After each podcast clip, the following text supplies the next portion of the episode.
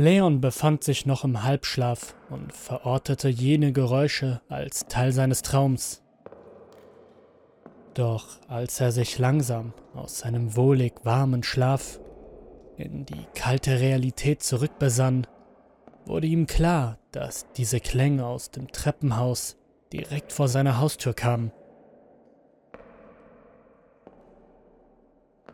Es hörte sich an wie ein Kind, das zwei Stufen auf einmal nehmen und die Treppe hinunterrannte und die letzten paar Stufen mit einem Sprung überwand.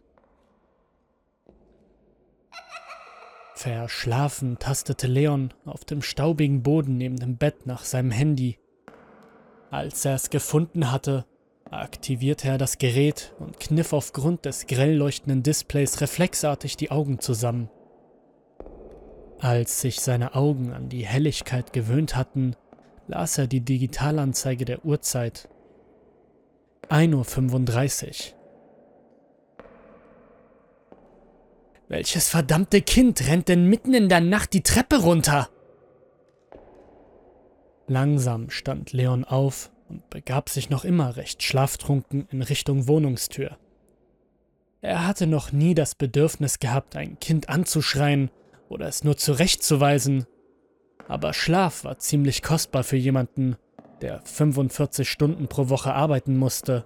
Also entschied er sich, diesem Kind und am besten auch gleich diesen verantwortungslosen Eltern eine Predigt zu halten.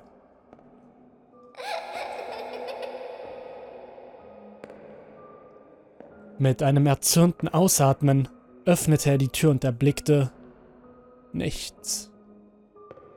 Das Licht im Treppenhaus war ausgeschaltet, obwohl die Lampen auf jeder Etage von Bewegungsmeldern aktiviert wurden.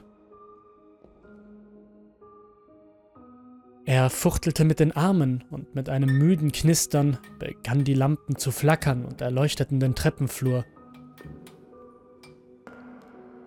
Das Kind schien eine Etage über ihm zu sein.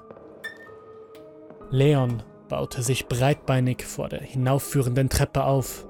Das Geräusch kam immer näher, und gerade als das Kind eigentlich am oberen Absatz der Treppe hätte auftauchen müssen, stoppten die Schritte. Hatte der kleine Plagegeist ihn etwa durch das Gelände gesehen und versteckte sich nun?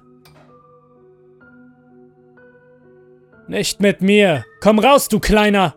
In dem Moment, in dem Leon seinen Fuß auf die erste marmorierte Steinstufe setzte, begannen die Geräusche von neuem, die ihn direkt überwältigten.